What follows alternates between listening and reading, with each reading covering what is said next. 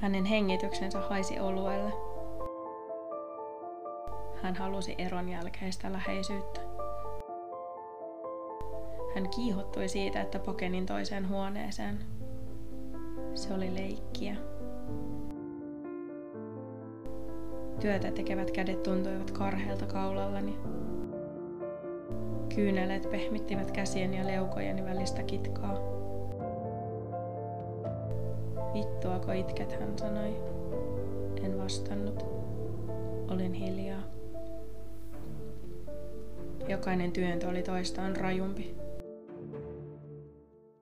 Jokaisella työnnällä pieni pala minusta astui syrjään, sivuun katselemaan. Jokaisella työnnällä tunsin aina vähemmän. Pikkuhiljaa pystyin olemaan tunnaton. Sulauduin valkoiseen kattoon, jota tuijotin. Kuulin lopulta enää vain oman hengitykseni, sydämen sykkään. Odotin sen päättymistä. Tykkäät kuitenkin.